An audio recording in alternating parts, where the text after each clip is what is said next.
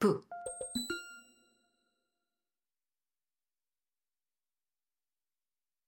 이장 외로움에 대하여 의존과 배제의 함수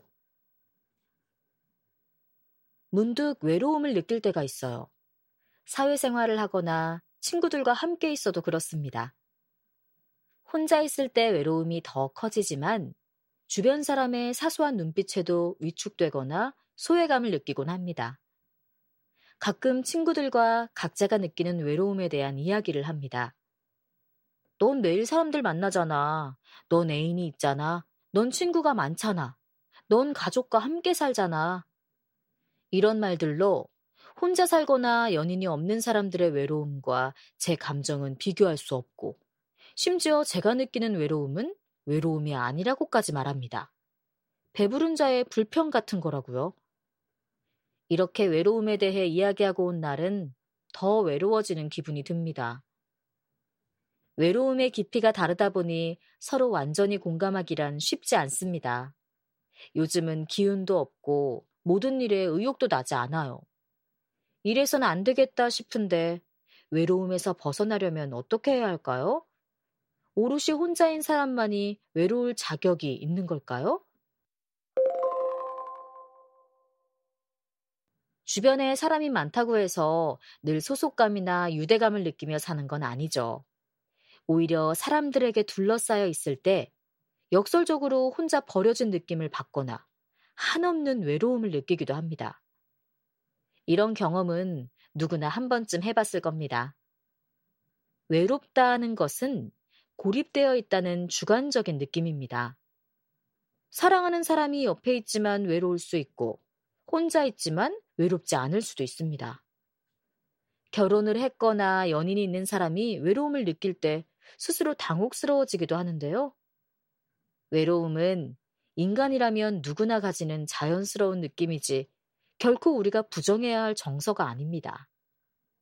한편 고독은 심리학적으로 외롭다는 느낌 없이 홀로 있는 상태를 말합니다. 일장에서 이야기한 자발적인 외로움입니다. 관계에 지쳐서 혼자만의 시간을 보내고 있는 상태를 생각해 보면 되겠네요. 사회성을 충전하기 위해서라도 자발적 외로움은 필요합니다. 고독을 즐긴 후에는 다시 관계망으로 들어가게 되니까요. 이런 측면에서 고독은 놀랍게도 긍정적입니다. 반면에 외로움은 부정적 상태입니다. 수많은 연구를 종합해 보면 외로운 사람은 그렇지 않은 사람에 비해 스트레스는 물론이고 만성질환과 심장병 등 모든 건강지표에서 부정적인 결과를 보입니다. 소득 수준과 사회적 만족도는 훨씬 더 낮죠. 심지어 혼자 사는 사람들의 사망률은 그렇지 않은 이들에 비해 훨씬 더 높다는 연구도 있습니다. 따라서 외로움은 누구나 경험하는 정서이지만 빨리 벗어나야만 하는 부정적 상태입니다. 칼에 손을 베었다고 생각해 보세요. 피도 나고 아프죠?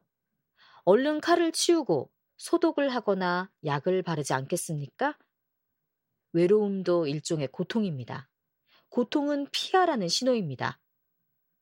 애슐린 블로커의 이야기를 해볼까요?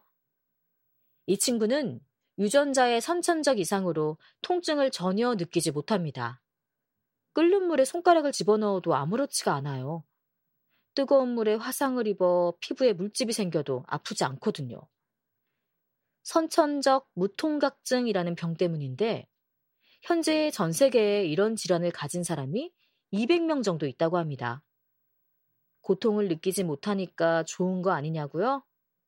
전혀 그렇지 않습니다.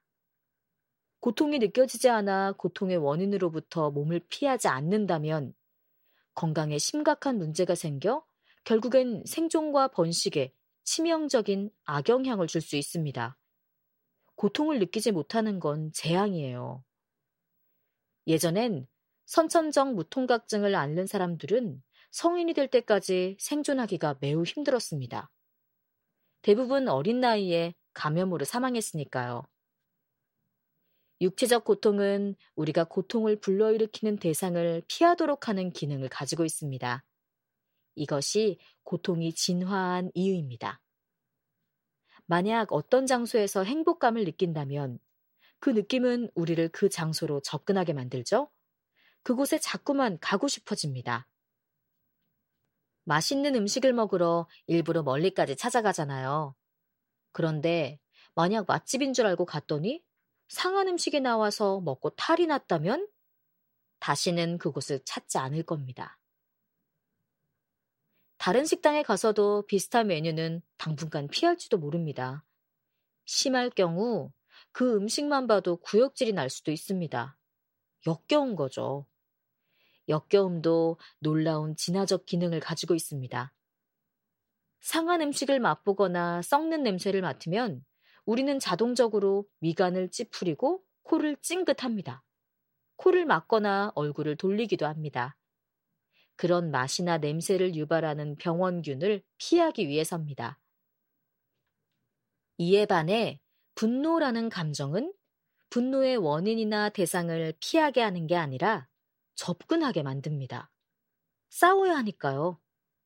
가령 우리는 부당한 대우를 받았다고 생각할 때 분노를 느낍니다. 고통이나 역겨움은 회피 동기를, 분노는 접근 동기를 주게끔 진화했다고 할 수 있습니다. 그렇다면 마음의 고통도 피하라는 신호일까요?